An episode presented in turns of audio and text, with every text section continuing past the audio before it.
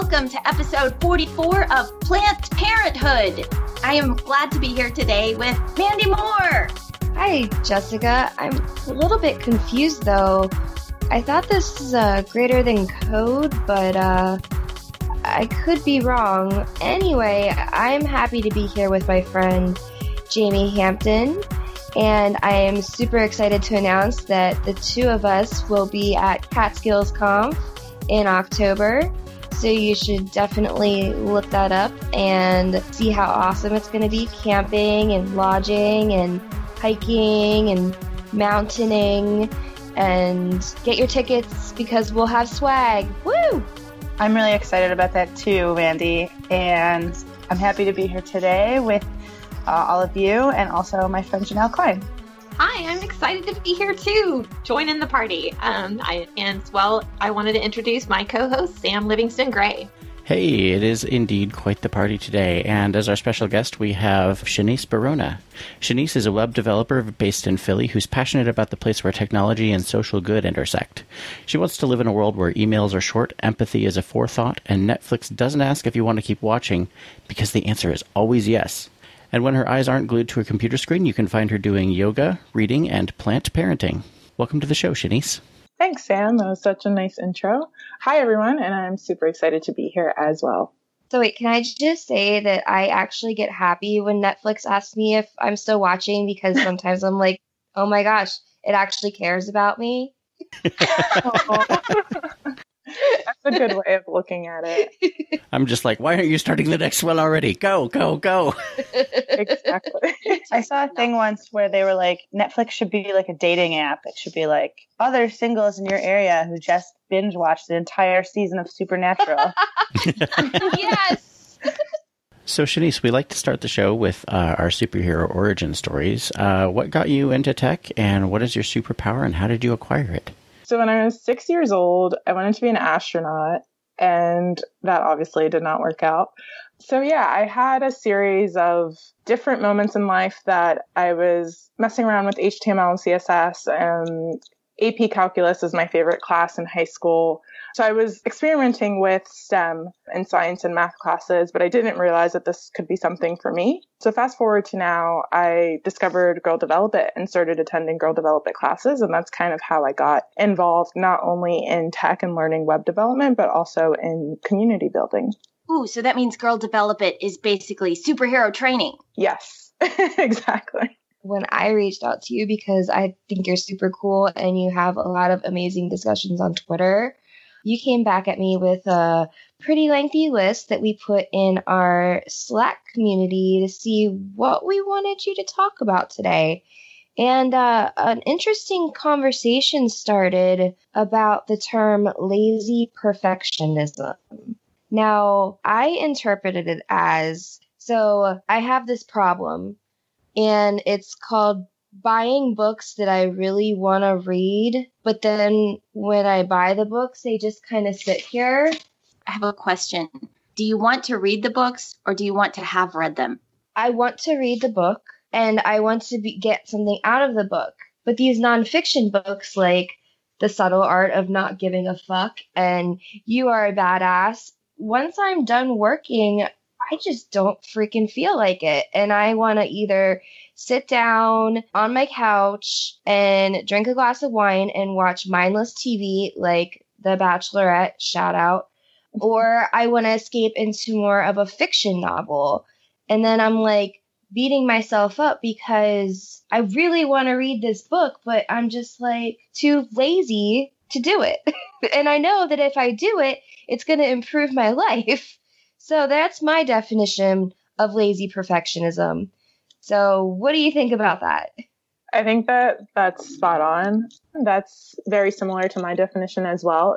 I can totally relate to buying books that I don't end up reading, especially when they're more technical. I just bought a bunch of web development books. They came in a pack and it was pretty penny. So I convinced myself maybe I'll read this because I spent a lot of money on these books. So I did start reading one of them, but I can relate to what you said. Like, I want to just have already read it. I don't really want to go through the process of reading it, if that makes sense. I feel like that's extra hard with tech books because so many of them are not written to be engaging. Exactly.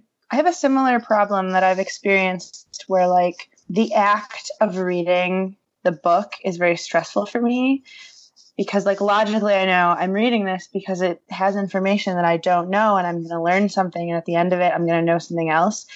But it gives me this sense of like as I'm reading it, it gives me this sense of failure like oh I don't know any of this stuff. Like oh I'm so stupid. I'm not doing as well as these other people. And like almost not quite imposter syndrome but just like almost like fear of missing out kind of thing. Like there's all these people doing all this stuff that I'm not doing but the process of getting there by like reading it and learning it it becomes very stressful. Does it that resonate with anybody else? Yeah i think the book i started reading was like the history of html or something and i was feeling that stress for sure. I mean i'm sure a ton of people don't walk around knowing the history of html but i was like oh, i don't know this. How am i going to retain this information? I was very stressed. So question for you then. What made you pick up a book like the history of HTML. Why what inspired you to say that book? So I think that this is like the perfectionism side of my lazy perfectionism is that I want to know all the things and I want to know it right now. So I don't just want to learn how to use HTML. I want to know everything about it and how it came to be and the different versions of it. But again, it's like I don't really want to go through that process. I just want to know these things. So we want to have learned it. Exactly. To know Kung Fu. One thing for me about learning is I do enjoy the process, especially when it makes my head hurt. Piano is the best for this. It's very reliable.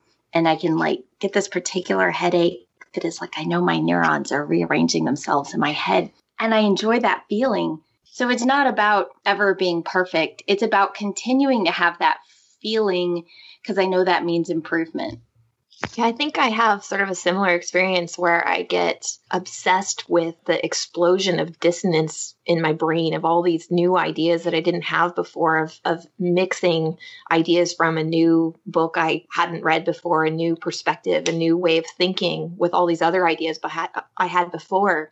And it's like all this kind of synergy of ideas starts spinning around in my head. And I, I love that feeling of just like productive thinking. I mean, I think that's why like the panel is really fun too of just listening to all these different perspectives kind of coming together that make you think about things in a way that you haven't before. And if history of HTML is not clicking and being relevant to anything and making you think about things that you haven't before, maybe it's the wrong book. Right. I really like the term that you use, explosion of dissonance. I feel like I experience that quite often. Yeah, I really enjoy that when I have the energy for it, which I guess brings it back to the laziness part. Like sometimes I just, I'm done at the end of the day and I don't want to deal with that. But when I'm in the right frame of mind, uh, that's absolutely wonderful. The other thing I like is being able to mentor other people so I can sort of experience that vicariously. I'm really enjoying listening to the way that you're all describing like how much you love learning, but like the explosion of dissonance feeling is a little bit overwhelming for me and so like that's kind of like a feeling that i i feel like i'm wading through a little bit until i get to the other side and then there's like a moment of click. And like that moment of click is the feeling that i really love. It's like i read all these things and i think i understood them but i'm not 100% sure. And like suddenly it all comes together in like one second. And that's very exciting. You've been staring and staring and staring at all the blobs and suddenly they turn into the 3d image. Yes Yeah, and, and you have to like push through long enough to get to that point, right? Like it's at first it's painful and uncomfortable, and you have to stick with the problem long enough and let the thoughts spin long enough that you can get to the other side of being able to organize that back into your brain again. Yeah, so I've been struggling with this a little bit recently because um, on my last visit to the office, my coworkers finally managed to get me into building and flying drones. So I have a kit that I'm sort of slowly putting together right now. Uh, they also gave me the wonderful advice that I should learn to fly in a flight simulator so I get all of my crashes out where they don't cost me anything. And it's really hard to try and learn to fly and really suck at it but the thing that I've been trying to remind myself of is the, you know, one of the previous times that I've learned a skill that I had no previous referent for was trying to learn to juggle. I have to remind myself that it took a week of solid practice, like 40 hours or so, just not dropping the ball every single damn time. And then after that, it was months or maybe even years before I got to not dropping the ball as much to it being anything like smooth. So just having that self awareness of it's going to take some time, like my brain is going to have to do its thing that it does, uh, that sort of helps a little bit. That's a good point. I think that's something that I'm still learning to work through is that part of the lazy perfectionism is just having patience with yourself and just struggling through, like you said. Um, and I do have moments that things click and I say to myself, okay, so I suffered through this, but I got out on the other side. So I just need to keep at it. But then the lazy side says, you know, if I can't get this in three tries, I'm just going to give up. I don't want to keep working on this right now. So it's helpful for me, at least to combat that aspect is just like jumping around to different things so that I'm doing something different each time when I feel like I'm at that point where I want to give up. But I feel like when I'm learning, I also have an obsessive personality. So it's like, I feel kind of like a, what's the phrase? A jack of all trades, master of none compared to calculus, is it frustrating that like HTML and CSS and all these things, they're never quite perfect? Yes, that is very frustrating, especially because there's so many different ways to get to, you know, one result and it's you know, there's standards, but a lot of the time, especially with front end things, it's very relative as well on what people think is the is the best course of action or the best practice. And calculus, I mean, the reason why, like, I don't love calculus itself. I just loved that class and my teacher and and the way that I was learning and feeling like, oh wow, I'm grasping this really difficult concept. That was cool though, because we're back to loving the learning process. Yes. So I guess it, it also depends too, you know, what that process looks like. Maybe the lazy perfectionism is that I'm not excellent at self-directed learning. You know, maybe that's what it's, that's what I'm learning about myself is that I enjoyed that class because I had a really great teacher and the material and the format was really conducive to our learning for a concept that was really difficult that I would say most high schoolers don't particularly enjoy. But now, yeah, it's like adding in the relativeness of web development and doing something like an online boot camp, which I'm enrolled in. It's hard to kind of keep that focus when you're self directed. I wonder if a lot of people have that problem when they get past the like beginner courses that are really structured. And then it's like, here, make some things. Yes, exactly. And you're like, what do I make? Where do I start? I don't know. So, what kind of yeah. things have you found like help with that? Like, I'm assuming you've learned a lot of things about how to improve at self directed learning through this process. Yeah, so definitely the, this is like where the community aspect was really big for me. I'm kind of like an independent worker, and that's kind of how I like to function. And I'm very introverted, so I do like going to events and networking with other people, but it can be very exhausting. And yeah, so going over code with other people. Like I had something on my website that was really stumping me and I just wanted to give up and I was discussing it with a friend and she made me sit down and say, no, we're going to figure this out. She didn't necessarily tell me the answer, but she sat there with me and basically forced me to do it. Something that like maybe a teacher would do. So that community aspect is kind of like that peer mentorship that happens organically has really helped me. Yeah, I have ADHD, and uh, one of the tools that a lot of people who talk about that uh, recommend is using some form of external accountability because you're much more likely to do something if you're on the hook for somebody else socially to actually do it. Yes. And sometimes that doesn't work. Like 100 days of code. I don't know if you all have heard of that challenge. But yeah, I was very loud and vocal about it on Twitter. Like, I'm going to do 100 days of code and, you know, blah, blah, blah. And then it got to the point where I was like skipping certain days. And then it was like days 13 through 30. And then it got to the point around day 70 that I just, I just stopped. I just gave up. I didn't have time to do it. So, external accountability definitely helps um, someone like me with my personality, but I also like don't care about what people think. So if I just needed to stop the challenge, I was just like, all right, I'm tagging out. That's great. There's also the thing where like sometimes if you picture in your head a goal, you'll not achieve it because your brain has already experienced it. Sometimes I avoid telling people I am going to do something to avoid that effect. Yes, that's such a good point. And I try to work on that. I just get really excited about things and I want to tell people, but then I'm working on perhaps just keeping things to myself and like plugging away at them slowly but surely. Yeah, it's like when I like work out and then I tell everybody on Facebook I worked out and then I don't work out the next day or the next day or the next day and then I look like a fool. but still better than not working out at all. Yeah, but I have an end goal in mind and that is to lose 10 or 15 pounds and working out once is clearly not going to make me lose 10 or 15 pounds. We mentioned getting work done, and I wanted to relate that back to someone in our Greater Than Code Slack community when we were talking about lazy perfectionism. He saw that phrase. This is Nathaniel Knight, and he understood it as, quote, more of the tendency to refactor, polish, and improve the various illities of your code long past the point where you should have moved on to something else. It's like tunnel vision on things that are important, but not all important. Finding the right balance there is super hard. End quote. Do you ever suffer from that kind of perfectionism? What's what? Where's the lazy in that? I miss the lazy in that.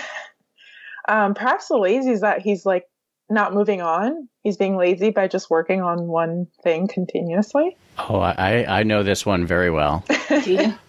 Do you find it lazy, Sam? Absolutely. I'm totally being lazy. Uh, I first really, I think the first time I really noticed and recognized this as a thing that I do, probably five, six years ago when I was working on a, a new application in a domain that I didn't know anything about.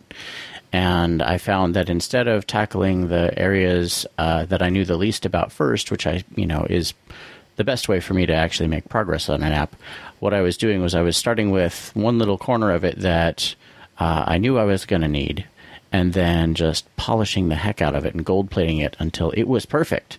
I still didn't understand the rest of the application, but that one part, you know, I was able to indulge myself in my perfectionism and my wanting to get that part right um, and I was using that as an avoidant behavior to uh, not grapple with the uncertainty that I was afraid of. It's interesting. I, I mean, listening to that quote, I don't totally get the meaning of lazy. Like, this seems like obsessive addiction to doing the thing that your mind is in and, and not being able to move on. But I, I don't see how this is laziness. Maybe it's lazy in thinking, not in working to me, it's kind of like a comfort level. Like maybe lazy isn't the first word I would have picked, but I understand how it's related because it's like I'm so comfortable working here on this code that I know that I'm not, you know, willing or ready to move on to something else. Yeah, I think that's a, a really good point. Again, bringing it back to ADHD because that's what I do apparently. You know, when people first hear the name of the diagnosis, attention deficit, it, they think that I, you know, somebody with the diagnosis has less attention to go around. And that's not actually the case. What's actually happening is that uh, I have as much attention as anybody else, but the part of my brain that kicks in to regulate it, to notice, hey, you've moved past the point of utility and that other stimulus that you've been ignoring is actually important and you need to go and switch focus onto that. That part is uh, is a little weak. And so sometimes i realize that i've been doing this and i internalize that and i feel like a failure or i feel like i've been lazy. But in my case it's actually my brain just doesn't quite work that way. Discomfort. I like that word Jamey that you're trying to stay in the place that's comfortable. Shanice what do you do to help yourself move out of what's comfortable? I think that's something that I'm always still working on. I just start doing the things that make me uncomfortable. Um, I can totally relate to um, what Sam said earlier about just kind of working in one part of the application because you know that that other part is just going to be challenging and you just don't want to deal with it. I'm not perfect at it, obviously, but yeah, I just try to kind of get out of that um, comfort zone as much as possible. And some days are better than others. So just to clarify, then I'm I'm seeing laziness is about the self control aspects, and that we don't want to exert self control, and that's what the laziness is applied to. So we want to stay in that mode of circling with constant perfectionism of the thing that we're comfortable with, and the self control that it takes to move beyond that we're lazy and wanting to you know move on to the next thing or get excited about you know something else I yeah, I, I really like your description of that. I think that's what it is, at least for me, is self control, whether it's moving on or trying other things or just sticking with something. It's not always just moving on, just sticking with something that is proving to be challenging and not wanting to um, kind of power through that. I think that, yeah, self control and self discipline. And I think, I believe you said the comment earlier about it being or Jessica said it about it being laziness as far as lazy thinking. Um, because I would say that my thinking is very obsessive um, when I want to learn something, but it d- doesn't always translate through my actions because then I, you know, sometimes give up sooner than I would have liked to. I like the self control, self discipline description too, because I think it also relates to our first definition of lazy perfectionism from before, where we were talking about like the learning in the books. Like it takes self discipline to remind ourselves that this is going to make our lives better and we have to get through it. So I think it kind of ties them together. Sometimes I time box that stuff and I'm like, okay, I'm going to do this for half an hour. And then I'm having a glass of wine. There's always time for a glass of wine. I think that that's a valid reason to avoid whatever task it is that you're avoiding. Self care. Self care is very important. So we would like to thank our newest $50 a month patron, Josh Schmetzel. Greater Than Code is a listener funded podcast. So far, we are open to the right corporate sponsor. And if you sign up to contribute to our Patreon in any amount, then you get an invitation to our community Slack and you get to influence the conversations and also chit chat with all of us. It's my favorite Slack personally out of the 15 I'm in. So you should join it and tell us what is your definition of lazy perfectionism. Meanwhile, the second most popular topic that Shanice proposed was performative diversity. What does that mean? Performative diversity, in in my opinion, I think right now tech is having this conversation about diversity and inclusion, and I see a lot of companies that are involved and making these statements and these promises, but I don't really see a lot of action behind that. And now that I'm kind of involved on the community building side and speaking with companies, that is becoming even more so apparent than just being a participant or an attendee at at an event. So that's been super frustrating. And yeah, it's just it's just a performance that they're putting on is what I feel. Can you give us an example of like something that made you feel that way or is that too invasive of a question? Uh, I don't think it's invasive. I'm definitely not going to call out any particular companies, but just in interacting with them at different events that I've either been a part of organizing or attending um, and asking certain questions and seeing what their reactions and what their responses are compared to what they have listed on their site, right? Or what's on their about page and what they say that they're looking for doesn't really match up. I've had that experience also like is the stuff on their about page does that sound like they care about diversity more than their actual hiring uh yeah like it sounds like it's just a very carefully worded pr statement um, to say look at us. We do care about diversity. But and you know that's a, that's a whole other conversation too. It's like what is diversity if there isn't any inclusion? Because then your your diversity is not going to last there. So it's been something that now that I'm involved in community building, that's these are the things that I'm looking for as far as, you know, companies that I'm partnering with and working with and talking to. And it's been a huge disappointment, to be honest. What are you doing with community building? What is that? One of the most recent um, organizations that I just joined is ElaConf. It's a community and conference for individuals of marginalized genders in Philadelphia. So it sounds like there's a lot of companies doing kind of PR stunt wanting to, you know, pay lip service to these ideas. But when it comes to actually making things different, you've got a lot of people that are not including others in the conversation and moving to a place that they're actually changing anything, but are talking about these things like they value them anyway. I mean, you said you, you've been disappointed. I'm I'm really curious as to what what kind of things you've seen, just pattern wise generalized. Yeah. It's also been, I would say, like meetups and groups, not just these companies, right? So it's it's even groups in the local community saying, we want to be diverse. We want to be inclusive. We want to add more people to this space. But then that whole leadership team is just white people or just cisgendered men.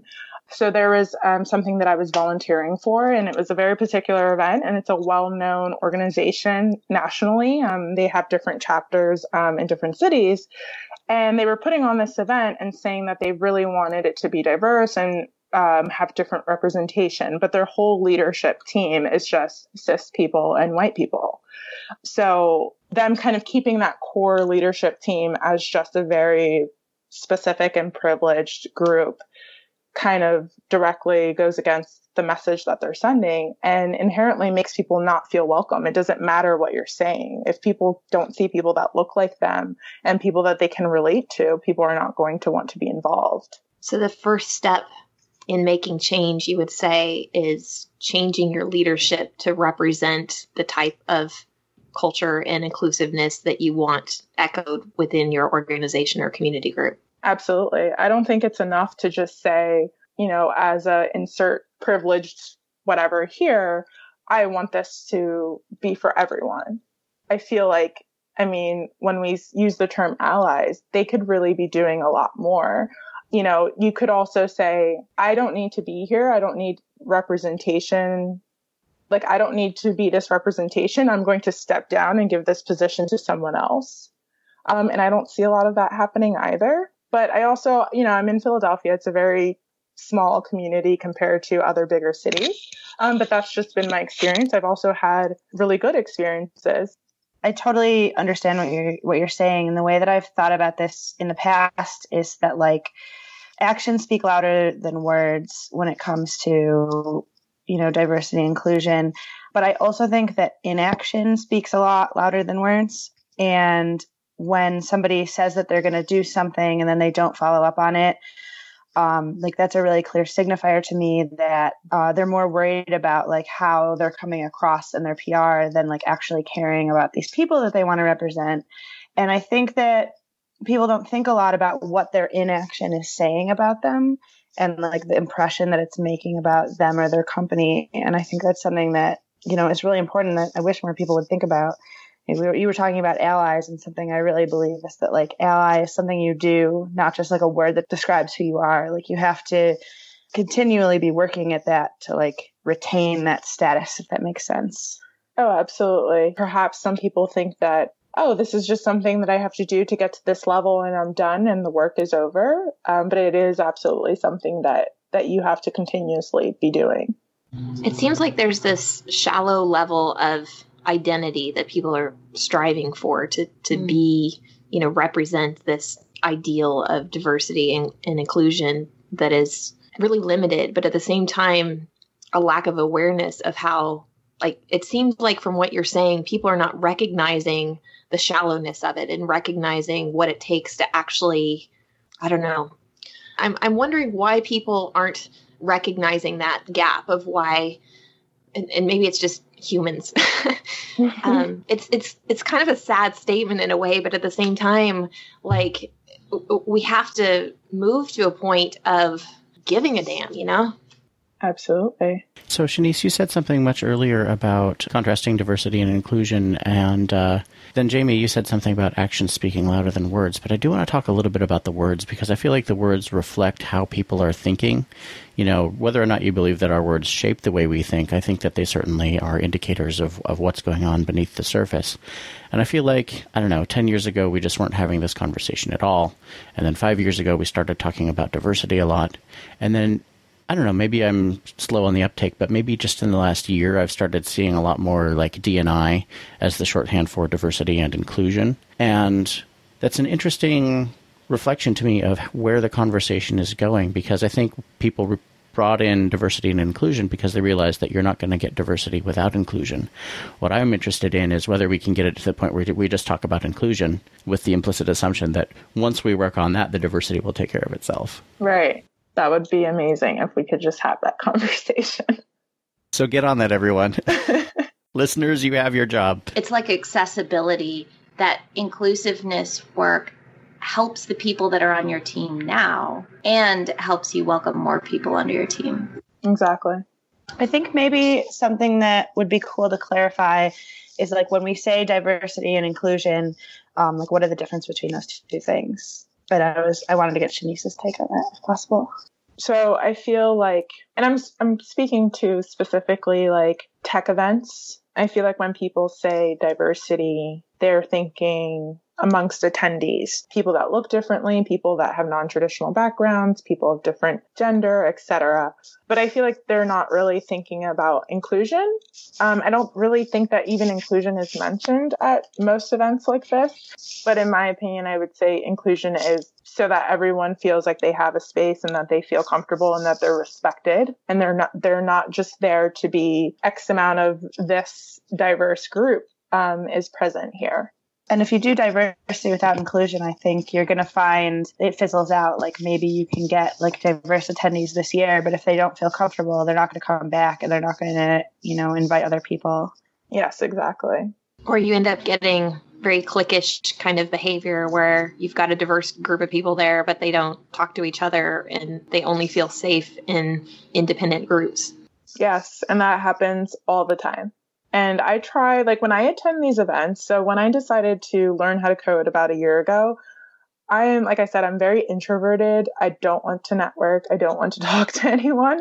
Um, but I thought if I'm to be in this industry, I have to see if I like it and if I, you know, what these people are like, what these events are like. And I kind of forced myself out of my comfort zone and just went to events and spoke to people, people that look like me, people that were different from me. But not everyone can do that and not everyone should be expected to do that. I've had people come up to me and say, I wasn't sure about this event. This event brands itself as an inclusive event, but I saw that you're attending or I saw that you're organizing or I saw that you are friendly with the organizers and that made me feel like, okay, I'm comfortable to attend this event now. It seems like you, you know, you started this whole discussion talking about leadership and how leadership basically creates this model or this example for that that the entire culture of the event ends up echoing. And with speakers who you end up putting on stage and what those people represent it's the same kind of thing as as leadership is that those people's sentiments are echoed throughout the conference or event too. So it seems like if you want to influence diversity and inclusion, it has to start with the culture and values of the people that are leading and on stage. Absolutely. So I guess the question is, from your experience in doing this, what kind of things can people do to to start breaking down those walls? Do you mean the the leadership that's not diverse or do you mean attendees breaking down walls? Well, I think a little bit of both, right? I mean, you can you can affect things from both sides and it's not necessarily an easy problem to solve because going outside of our boundaries is always uncomfortable. And as you said, you can push yourself to go outside those boundaries. But if the context isn't really supportive of that, it's going to be hard for other people to do that. So if you're leading an event, you've obviously got more influence, but at the same time, there's specific things that you can do. Like you talked about being willing to step down and also maybe going out of your way to find people like what kind of things would you do? So you know you're running an event and you're trying to make a more diverse more inclusive event. What would you do differently? I don't think anyone has that figured out. It would be nice if we did. But I think something that can definitely be done is, like I said earlier, if a leadership team isn't inclusive, I don't think it's rash or harsh to have someone step down and have them add a person that is qualified and is different and can bring a different perspective and make that be more inclusive just by them being present on a leadership team will kind of inherently and organically have that begin to happen. When we started Greater Than Code, one of our specific aims was to have a diverse panel. And it's not as diverse as we would like. Dave and Sam were both like, I would happily step down to have representation from like people of another race because we're mostly white. Do you want to join our panel?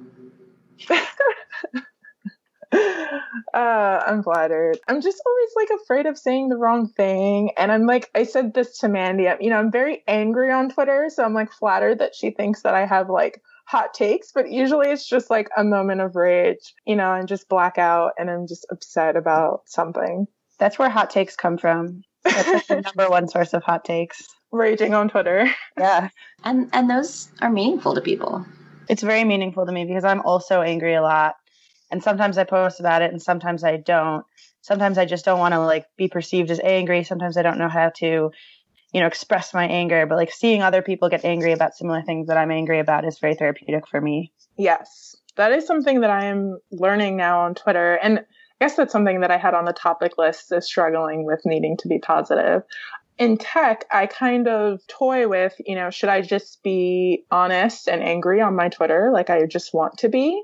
But that's unprofessional. Is that that's going to reflect negatively on me, even more so being a black woman. And so it's kind of every day. I'm not sure, like, should I retweet this thing? Should I post this thing that just happened to me at this tech meetup that really pissed me off? And I kind of look to people that I admire in tech and see what their Twitter feed looks like and how angry they are and kind of gauge it by that. And I realized I, I, I wasn't realizing that I was doing this at the time. And it took me a couple months to realize, you know, I'm checking other people to see how angry they are. And if these are people that I'm friends with, I would want them to also be angry. There's a lot to be angry about right now in tech. It's my job to be like the positive voice on this podcast so I do want to say that in my five years of speaking at conferences, there's been like a tremendous increase in conferences aiming for a diverse speaker lineup and inviting people and seeking that. And I'm glad. And oh, conferences that are canceled because oh shit, we published a panel that was all white men. and and you know, at least companies are feeling pressure to give lip service to diversity. So this is a step. We just have to keep up the pressure and get further. And yes, I'm sorry, there's a fucking lawnmower. I don't have anything positive to say about the lawnmower. Does anyone else feel like they struggle to be positive? I feel incapable of feeling and expressing anything other than the way I feel right at this moment. So, like, when I feel positive, I come across as very positive, and when I feel negative, I come across as very. And I feel like there's not much I can do to control it because I'm just emotional like that. I try to be genuine, you know, like it's not so much that I'm struggling with being positive. It's just like, well, this is how things are going and this is how I genuinely feel about it. And that's what I want to try to express to people because I think that it's important to be able to celebrate and commiserate with other people. and I like to set the ground for that. And we all want to be understood and felt, right? I mean, like when we're upset and frustrated and angry at the world because it's not the way we want it to be, like we want other people to be there with us. And when everyone else is in in their bubble world and can't see us and we feel invisible, you know, it hurts, right? So it's like being angry and wanting people to be angry with us is a way to feel connected and cared about. And if we express that anger, then we're connecting with the other people who are angry as opposed to the people who are just fine. And they don't really need that connection that badly anyway. I know when I post sad or angry stuff on Twitter, a, a response I get a lot from friends that means a lot to me is, uh, I see you. And it's like, I understand I like I see you feel like you're being you're invisible, you're being erased, and I see you, and also I see your anger and I understand it and like validate it in a way. Jamey, I liked your point about being positive when you feel positive and angry when you feel angry. One thing I like about Twitter is that it is about expressing this particular moment because you can't go back and edit it. It's not something like a blog post that I would go back and refine if I decide that I was wrong. It's just right now immediacy. immediacy is an important word to me. And that's how I feel about Twitter sometimes. I like so, Shanice, we talked about needing to be positive on Twitter. Is there anywhere else where you feel the pressure to be positive? Yeah, I guess when I'm, you know, interacting with people at, at these tech events, I feel like just my year of being involved with the local tech community, I've been involved with different organizations and I've met a lot of people. And so I, I kind of feel that pressure to be positive, um, especially on the things that I'm with whatever group that I'm TAing for or volunteering for, or if I'm on some sort of organizer team. I feel like I need to be positive for the people that I'm serving. But at the same time, I feel like like Jamey was saying, I'm still going to be genuine and I want to be genuine and I want people to see my anger so that they can know that if they're feeling the same way, that that's perfectly okay. Yeah, that's a thing. When you express your feelings, you make it okay for other people to feel that, and that can be powerful. So I almost feel like, as somebody who is in a relative position of privilege, I feel like I have an obligation to be more negative about things because there is stuff that people will only hear from someone like me. That gives me a platform that I can and should be using to promote visibility of some of these things. And, you know, there's always going to be some person who is just there to argue and I'm going to wind up blocking them. But I feel like part of my job as somebody with a lot of privilege is to help amplify and uh, signal boost folks when they're hurt and upset about something that they have every right to be upset about. Because you're performing allyship as a verb and not a noun. This is the part of the show where we each reflect on what it made us think about or what we might do differently. Sam, do you want to go first? There's a lot that we talked about that's really interesting, as always, on this show. But uh, the thing that I think I'm going to take away today is just that really useful reminder about lazy perfectionism as a thing that I sometimes forget is a thing. And I always find that having a name like lazy perfectionism for what's happening in my brain, that having that name helps me recognize it and spot it and label it and then choose how I want to engage with that. So, uh, thank you for bringing that up and reminding me yet again that it's something I need to pay attention to this whole conversation, Shanice, just made me really think a lot about how shallow a lot of the efforts have been to try and create change. And being on a conference tour where I'm the only woman on the tour that has stayed. and I'm in a position to influence a lot of things just because I can go out there and get on stage and lead and make change. There's a lot that I could do. And there's a big difference between saying that you care about something and actually going out there and making stuff happen. And so I very much appreciate that perspective, especially when it comes to the distinction between diversity and inclusion and actually breaking down those walls and bringing people together in a way that they're just not right now and seeing those people. So thank you for that. I think that's why we do this show. You know, we do this show because I see these conversations happening on Twitter and I want to hear more opinions about the topics that can only be said in 140 characters. I also think on the lines of performative diversity and inclusion, uh, right now, as the producer of the show, it's pretty frustrating for me because I am reaching out to companies who say that they care about these things. And while they express interest, I ultimately, it's lip service we are recording these shows every week and are so close to going back to weekly that if just one company steps up, I feel like some like other companies will as well and you know sponsor us. If you say you care about diversity and inclusion, sponsor our show. We are the, probably the most diverse and inclusive tech podcast out there right now. And I am proud to be the producer and person that helps run this show. So again, please reach out to me, Mandy at greaterthancode.com and step up. One thing that I'm taking away from this and thinking about is being kind to yourself. And the reason that this has kind of popped up in my mind is that we've talked a lot about not being alone in what you're going through I guess. Like in the last part of the conversation, I was talking about this in terms of being angry on Twitter and seeing where other people are angry and perhaps being kind to yourself for wanting to express those emotions. But even as I'm thinking back on the other things we talked about, like when we were discussing lazy perfectionism and being able to say, like, oh, I thought it was just me who was struggling with this. And hearing other people say, like, no, I also have all these books that I haven't read and I struggle with the same things to me, having that kind of connection makes me feel less like I'm failing at something and more like, you know, this is something that we all go through and we need to show ourselves kindness. I like to, like, it's, I think it's easier to show other people kindness than to show ourselves kindness. And that's kind of what's on my mind right now. The point that stood out to me was the one about if you want to have diverse attendees, get a diverse leadership team. Bring diversity in right next to you. or step down and replace yourself with someone more diverse. At work, our whole company is white and our leadership team is all white men. And when we start hiring again, we have an opportunity to change that.